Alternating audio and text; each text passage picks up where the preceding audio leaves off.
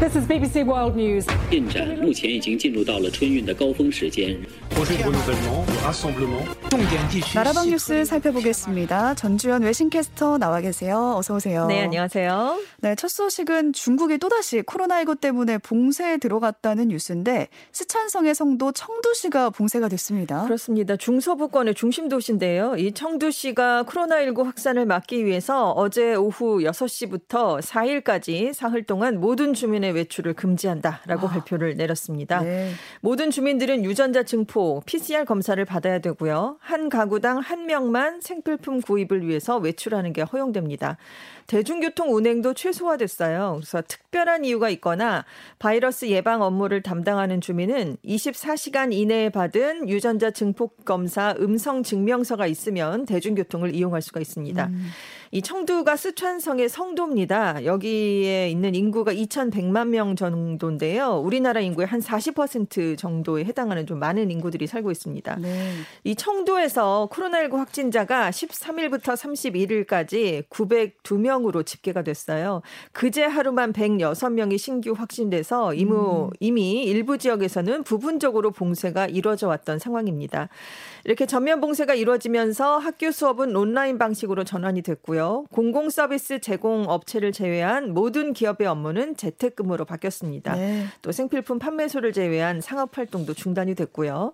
블룸버그 통신은 올해 초에 상하이가 두 달간 전면 봉쇄를 단행한 이후에 가장 큰 도시 봉쇄다라면서 시진핑 국가주석의 3연임을 결정할 공산당 20차 대회를 한 달여 앞두고 코로나19 사태를 신속하게 해결해야 한다. 된다는 압력이 강해지고 있다라고 분석을 내놨습니다.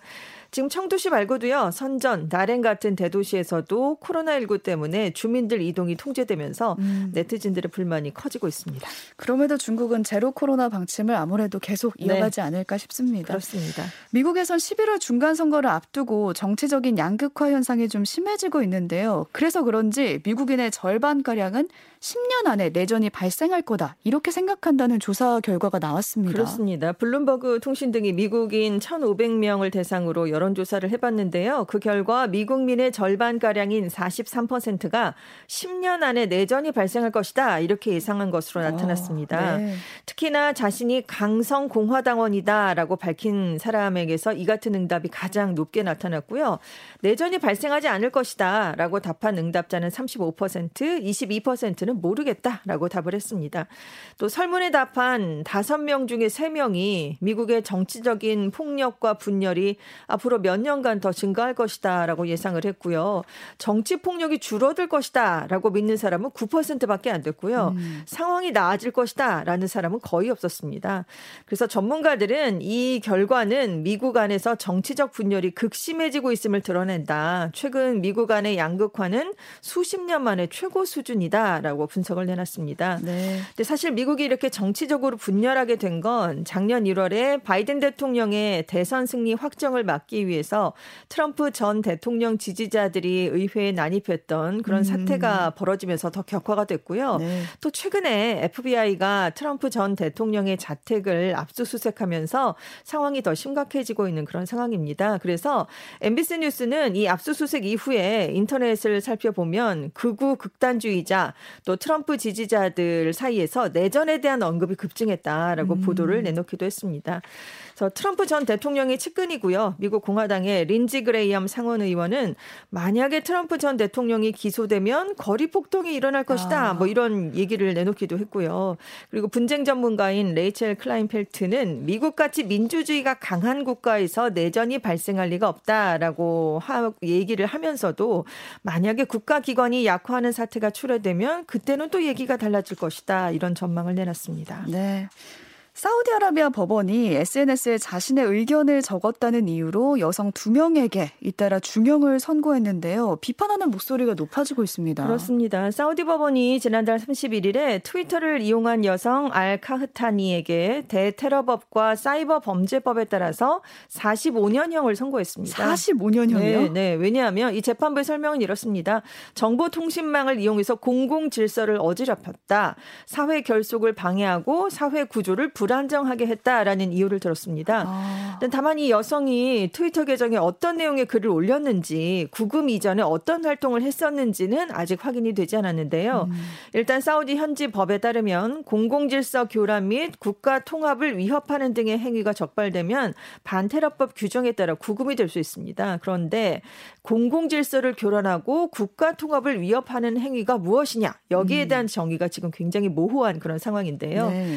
사우디가 이번 선고에 앞서서 지난달 17일에도 이번 여성과 같은 혐의로 또 다른 여성 알셰하브에게도 34년형을 선고했었습니다. 근데 이 알셰하브라는 여성은 그동안 트위터를 통해서 사우디의 남성 후견인 제도를 폐지하라, 여성의 운전할 권리를 보장하라, 뭐 이런 주장을 펴왔거든요. 네. 그래서 재판부가 그때 이 알셰하브가 트위터에 거짓되고 편향된 소문을 게시했다라면서 형 집행 종료 후에도 34년간 여행 금지, 휴대폰 압수, 트위터 계정 영구 폐쇄 같은 것들을 함께 명령했었습니다. 네, 표현의 자유가 없어도 너무 없네요. 네. 그동안 피라미드에 사용된 대형 석재들이 도대체 어떻게 운반됐는지 저희가 알 수가 없었는데 그래서 세계 7대 불가사이다 뭐 이렇게도 불렀었잖아요. 네네. 운반 방식에 대한 의문점이 풀릴 만한 증거가 좀 확보가 됐다고요. 그렇습니다. 프랑스 환경지리학자 하드르 셰이샤가 이끄는 국제 연구팀이요. 이 이집트의 기자 피라미드 주변에서 시추한 퇴적층에서 이제 꽃가루 화석을 발견했는데 이것을 통해서 나일강 지류의 흔적을 확보했다라고 얘기를 했습니다. 어. 지금까지 말씀하신 것처럼 피라미드 건축에 거대한 석재들이 어떻게 운반이 됐을까? 이게 굉장히 음. 미스터리였거든요. 이 피라미드 중에서 가장 규모가 큰 게 쿠프왕의 피라미드인데 이게 높이가 147m고요. 밑변 길이만 230m입니다.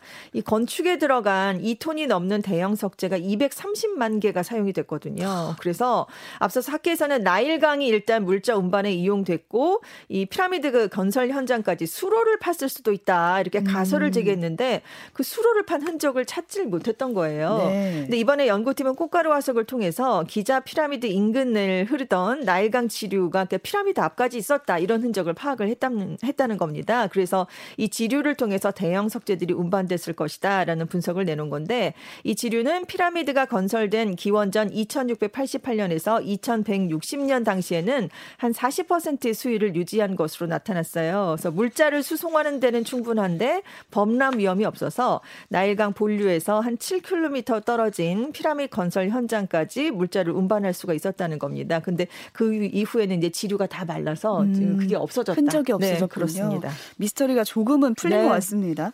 끝으로 하나만 더 볼게요. 우크라이나 자포리자 원자력 발전소의 핵 재난을 막기 위해서 국제 원자력 기구 IAEA가 EA 사찰단이 현장에 도착을 했는데요. 사흘 동안 현장 상황을 점검한다고요. 그렇습니다. 그로시 IAEA 사무 총장이 원전을 핵 사고로부터 보호하고 안전시설 점검과 보호 조치가 지켜지고 있는지 확인을 하겠다. 현장에서 많은 중요한 정보를 수집했고 필요한 것들도 확인을 했다. 앞으로 사찰관들이 원전에 상주하는 방안도 추진을 해보겠다. 이렇게 얘기를 내놨습니다.